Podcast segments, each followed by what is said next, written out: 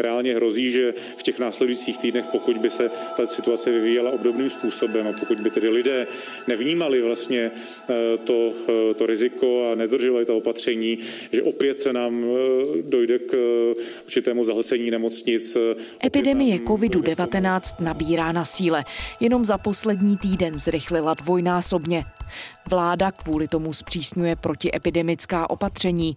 Od pondělí se znovu zavádějí respirátory ve vnitřních prostorách.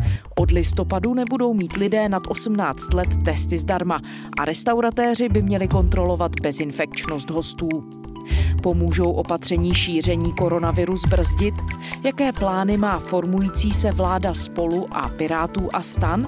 A jaký přístup se v této fázi epidemie ukazuje jako efektivní při pohledu do zahraničí? Je čtvrtek, 21. října, tady je Lenka Kabrhelová a Vinohradská 12, spravodajský podcast Českého rozhlasu. Matěj Skalický, reportér radiožurnálu, který se věnuje situaci kolem pandemie covidu. Ahoj Matěj. Ahoj Lenko. Matěj, šíření nemoci COVID-19 v Česku zrychlilo za jediný týden na víc než dvojnásobek. Jak závažná zpráva to je? V jakém bodě té epidemie teď jsme? No, máme podzim, máme po volbách, ta epidemie velmi rychle zrychluje. To minimum opatření, které vláda řeší na poslední chvíli, se vlastně stejně moc nedodržuje, což přiznává i samo ministerstvo. V některých krajích možná začnou nemocnice omezovat zdravotní péči. A to všechno, dá se říct, nutně evokuje nějaký pocit dost nepříjemného dežaví z loňského podzimu, byť musíme říct, že ta nálož viru v populaci je čtyřikrát až pětkrát nižší než ve stejném období loni. No a co nám tedy ta data a čísla říkají? Pojďme se na to podívat podrobněji. Víme, že v létě ředitel Ústavu zdravotnických informací a statistiky Ladislav Dušek představil veřejnosti tři možné scénáře, podle nich se situace mohla vyvíjet.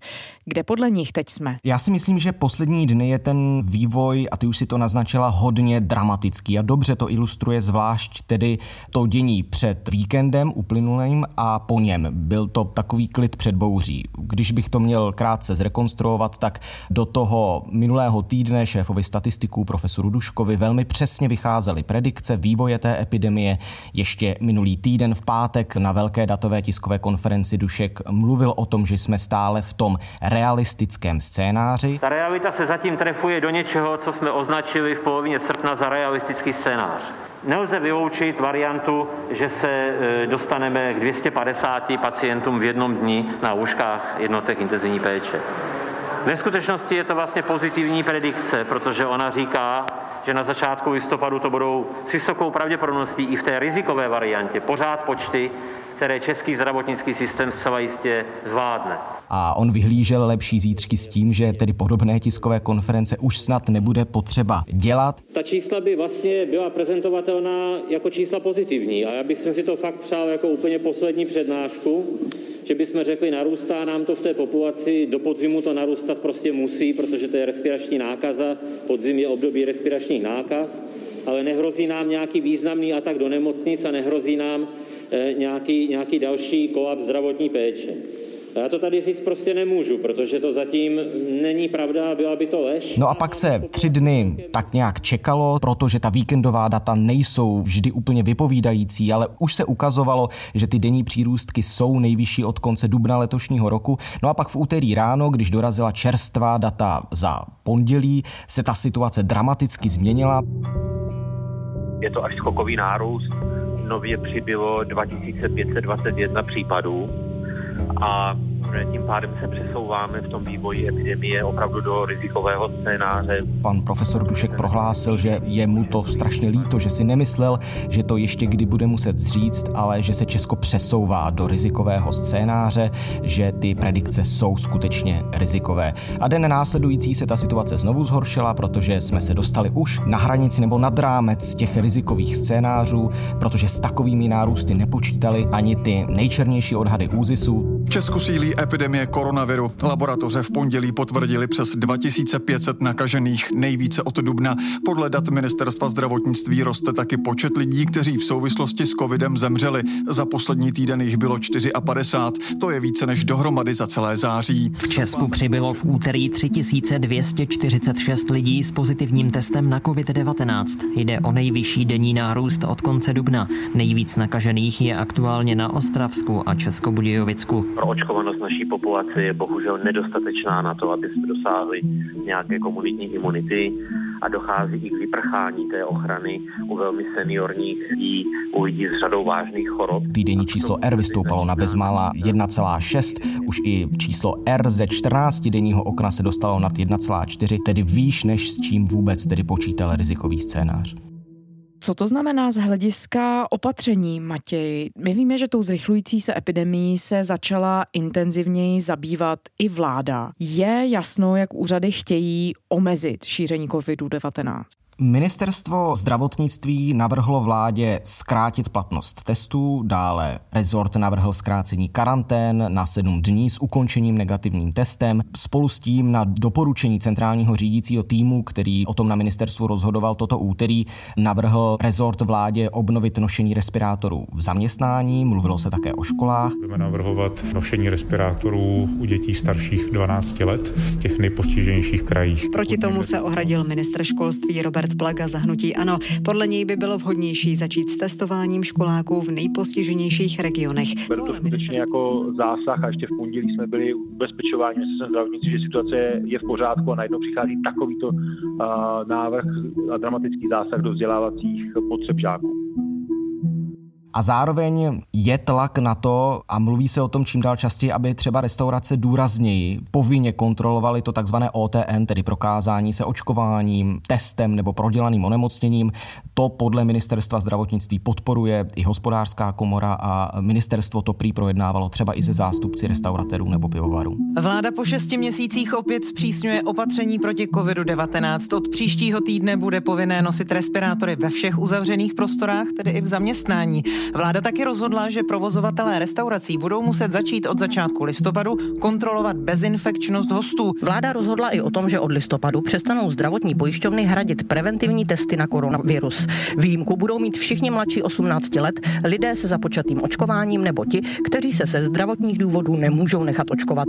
Vláda taky od začátku listopadu zkrátila platnost testů. Matěj, tam je docela zajímavý moment načasování. Vláda měla původně o tom možném zpřísnění opatření jednat už v pondělí. Proč na to nakonec nedošlo? Ano, zkrácení karantén, zkrácení platnosti testů a změnu jejich úhrady, to měla vláda skutečně projednávat už toto pondělí a nedošlo k tomu prý proto, že dosluhující vláda chtěla, aby se k těmto bodům vyjádřil i opoziční tým expertů z koalice Spolu. On si říká antikovid tým a tento antikovid tým měl poslat své stanovisko ministerstvu zdravotnictví k tomu, co na ta opatření říká. Ministerstvo zdravotnictví tomu antikovid týmu k tomu, aby se mohl vyjádřit všechna potřebná data, prý poslalo minulý čtvrtek. Antikovid tým se sešel v neděli, pozdě večer a to stanovisko ministerstvu nedodal. Zatím skutečně eh, nemáme stanovisko eh, takzvaného antikovid týmu. Dokud to stanovisko nebude uh, předáno, tak jsme se dohodli s panem premiérem, že na vládu ta opatření v tuto chvíli dávat nebudeme, protože uh, asi nedává žádný smysl, abychom my něco navrhli a pak uh, třeba za měsíc, když přijde nová vláda, tak uh, to nějak revidovala, rušila. Proto prý ministerstvo ani ty změny opatření vládě v pondělí nenavrhovalo. Ergo vláda je ani neschvalovala nebo nemohla o nich rozhodovat, protože je neměla předložené ministerstvem zdravotnictví.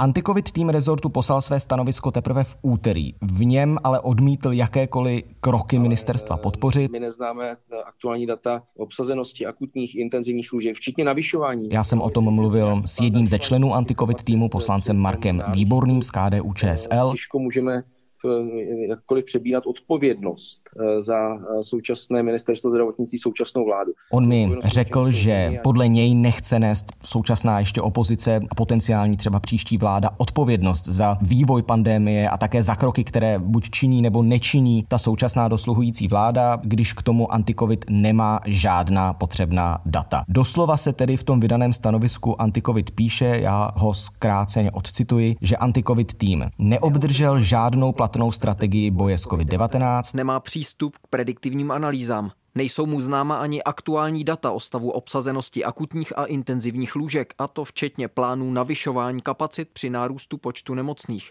Tyto indicie vedou zástupce antikovid týmu k přesvědčení, že vláda nemá jasný plán ani cíl, jak nadále řešit epidemii a nemá připravená opatření reagující na narůstající počet nemocných. A bez znalosti těchto dat antikovid tým nemůže ta navrhovaná stanoviska aktivně podpořit. Konec citace z toho stanoviska. Ministerstvo zdravotnictví, tak jak jsem o tom se zástupci tohoto rezortu mluvil, tak všechno toto odmítá. S tím tedy, jak už jsem řekl, že data měli ti zástupci antikovid týmu a zároveň celého zdravotního výboru vlastně každý den po čtvrté hodině ráno v e-mailu od profesora Duška. Minulý čtvrtek jim posílali další nějaké predikce a scénáře, takže vlastně ministerstvo nerozumí tomu, že se nikdo z antikovid týmu ani neozval třeba s tím, že by jim něco mělo chybět. Každý den ze ministerstva zdravotnictví odchází kompletně datové sady, analýzy, predikce o vývoji epidemie, které připravuje každý ráno ředitel ÚZIS Ladislav Dušek. Takže eh, máme pocit, že ty informace by měly mít. Já sám upřímně tomu moc nerozumím, protože ta data, včetně toho důležitého parametru, který jsem zmiňoval, totiž zaplnění intenzivních lůžek, jsou veřejně dostupná. On se proti tomu pak následně dost výrazně ohradil i premiér Andrej Babiš z Hnutí Ano,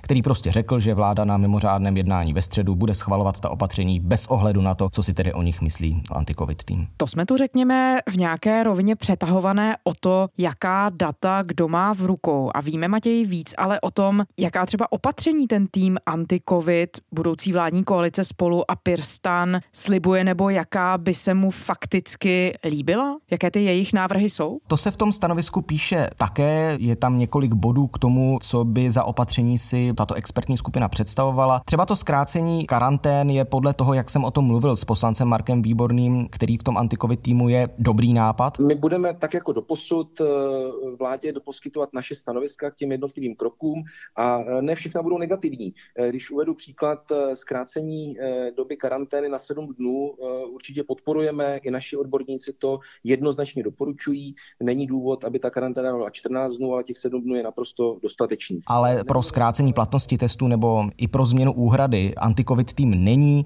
Považoval by to prý za tlak na neočkované. Naopak tato expertní skupina navrhuje třeba prodloužení bezinfekčnosti po prodělaném covidu na jeden rok, zvýšení kapacit trasování, pak lokální testování ve firmách a ve školách, tedy tam, kde se ta nákaza hodně šíří.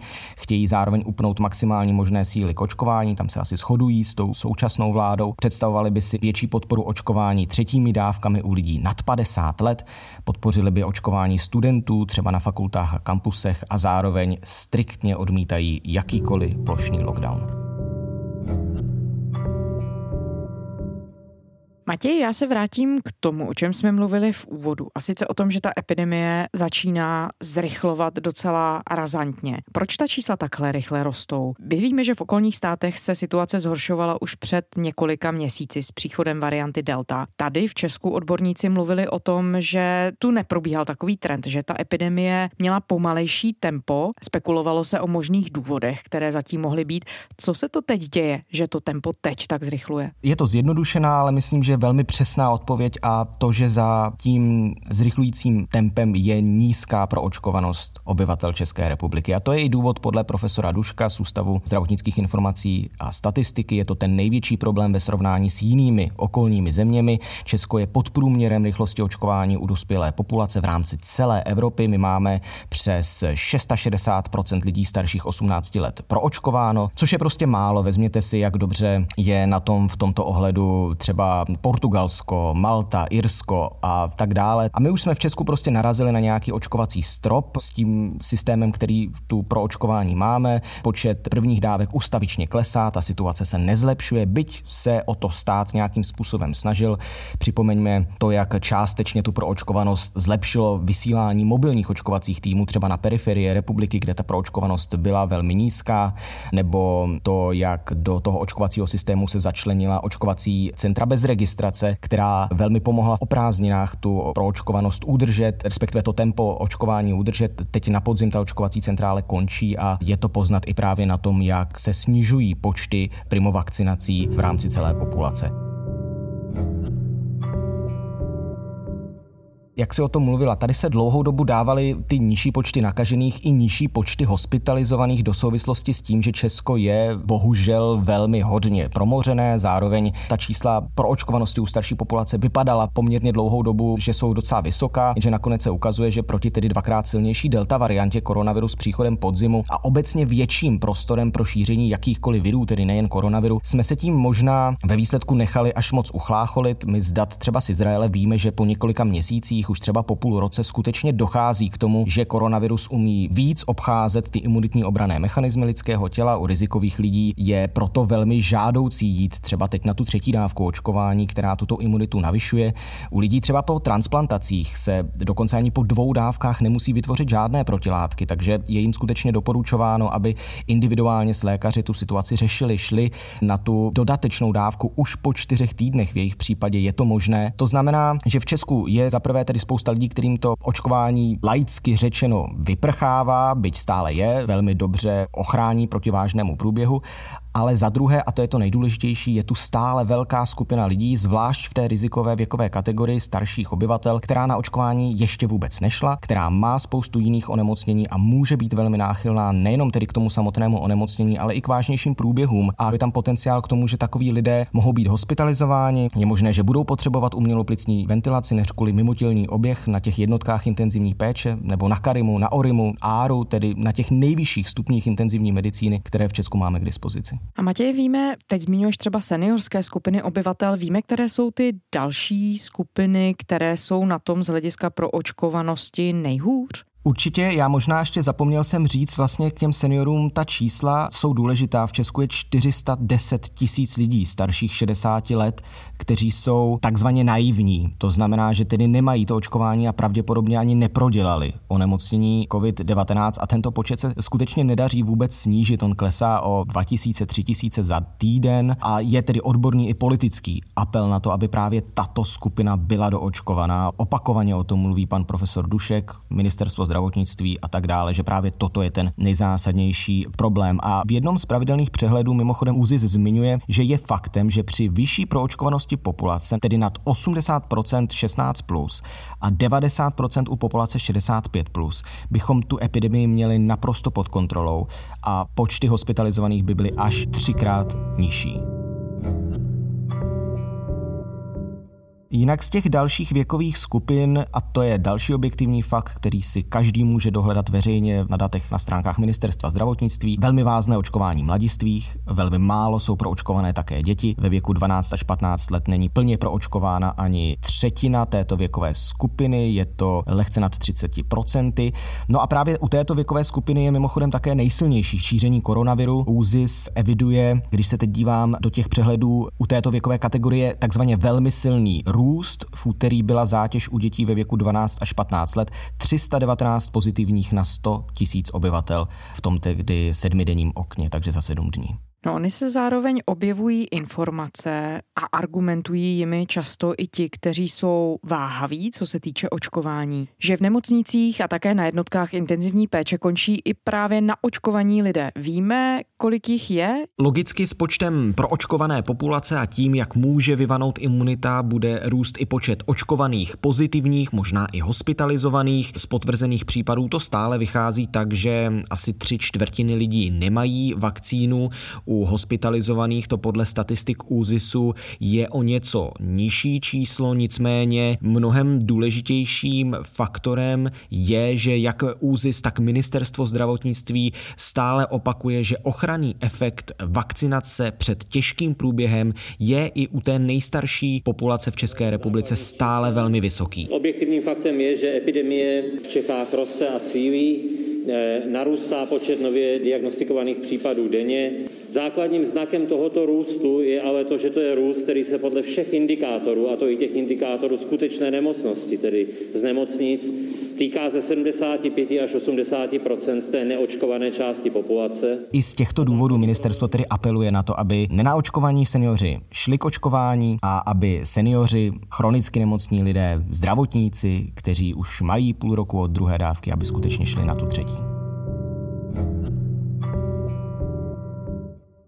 Jaký vývoj epidemie se v tuhle chvíli dá očekávat, když přihlédneš ke scénářům statistiku a také k tomu, co se třeba děje v zahraničí? Máme vůbec představu, kam se ta situace může vyvíjet? Krátkodobé predikce úzisu, které jsou sdíleny se zdravotním výborem, ty existují zhruba do konce října, takže tu situaci asi dále těžko odhadovat. Já nemám v ruce žádné dlouhodobější odhady, ale tak, jak vidíme, že ta epidemie zrychluje i v dalších dalších evropských zemích, když se podíváme na ten raketový nárůst v Rusku, když se podíváme na to, jak epidemie roste v Německu a v dalších okolních zemích Evropské unie, na Slovensku třeba, z níž některé také volí ve snaze tedy nějakým způsobem zpomalit epidemii bez těch uzávěr, cestu větších apelů na očkování nebo dokonce povinného očkování třeba zdravotníků. Tady zmíníme debaty, které se vedou ve Francii nebo v Itálii tak je samozřejmě potenciál k tomu, že na základě všech těchto faktorů bude ta epidemie dál růst. I ten nejrizikovější scénář ÚZISu počítal, že za 10 dní, to znamená na přelomu října a listopadu, mohou být ty přírůstky vyšší než 5,5 tisíce pozitivních za den. Teď jsme tedy rychlostí nad tímto scénářem. Uvidíme, jak se ta situace bude dál vyvíjet, i s ohledem na to, že v nemocnicích se to začne projevovat až s nějakým spožděním dvou týdnů. To znamená, že růst nadále bude i ta současná, zatím dosud tedy velmi malá zátěž na jednotkách intenzivní péče, která se pohybuje kolem 3 až 4 v souvislosti s tím zrychlováním epidemie a s tím, co zmiňuješ, možná i s nárůstem nemocných v nemocnicích a tak dál, se mezi lidmi objevují obavy, že by podobně jako loni při tom scénáři mohl přijít lockdown, nějaké zase další uzávěry tady v Česku. Na základě toho, Matěj, co slyšíš od členů expertní komunity, se kterými mluvíš opravdu pravidelně a často, a také co slyšíš od politiků, s nimiž mluvíš, je něco takového ve vzduchu? No nikdo lockdown nechce. To několikrát zmínila za současné personální obsazení z ministerstva zdravotnictví třeba náměstkyně šéfa rezortu Martina Kozjar Vašáková. Cesta je prý jedině v lokálních opatřeních, už nikdo nechce opakovat to dění, které tady bylo po loňských krajských volbách. A to, že žádný lockdown nebude, tvrdí ve svém stanovisku zveřejněném tedy tento týden v úterý, ale oni to zmiňovali už několikrát dříve i v tom předvolebním boji, který jsme tu měli před říjnovými volbami do poslanecké sněmovny, že ten lockdown tedy nechtějí ani zástupci expertního týmu antikovidu koalice spolu. To znamená nikdo z té potenciální 108 vlády, která se tu nějakým způsobem rodí. Nicméně, znovu, ten vývoj je dost dramatický v posledních dnech. Já mám neodbitný pocit, že ty věci řešíme opět dost pozdě. Mimochodem teprve v tuto chvíli mají hromadně vyrážet krajské hygieny na kontroly. Teprve teď se podle ministerstva zdravotnictví uzavírá debata o uznávání protilátek tím, že nejvyšší správní soud potvrdil, že protilátky nejsou alternativou k očkování. A to je téma, které řešíme řadu měsíců. A třeba antikovid tým je pro jejich uznávání, takže je otázka, zda třeba i tato debata nebude nějakým způsobem pokračovat a hlavně zda dojde k nějakému rozumnému předání té řídící funkce a rozhodování nad opatřeními mezi dosluhující vládou a jejími nástupci, protože to si myslím, že bude naprosto klíčové a jak vidno i z dění tohoto týdne, tak možná dost problematické a nám se prostě ve výsledku vůbec to nejhorší, co se může stát, je, že tyto dva se budou hádat a ten třetí, tedy v tomto případě koronavirus, se nikým nehlídán bude dál šířit, jak se mu zachce. Matěj Skalický, reportér radiožurnálu. Matěj, děkujeme za rozhovor. Není za co, naslyšenou. A to je ze čtvrteční Vinohradské 12 vše. Děkujeme, že posloucháte. Kdykoliv nás najdete na serveru iRozhlas.cz a ve všech podcastových aplikacích a také v aplikaci Můj rozhlas, kde je všechno další rozhlasové audio. Pokud posloucháte rádi, ještě stále nás můžete podpořit v anketě Křišťálová lupa. Odkaz na stránku, kde můžete hlasovat, najdete na našem Instagramu a také na serveru iRozhlas. Děkujeme. To byla Lenka Kabrhelová. Těšíme se zítra.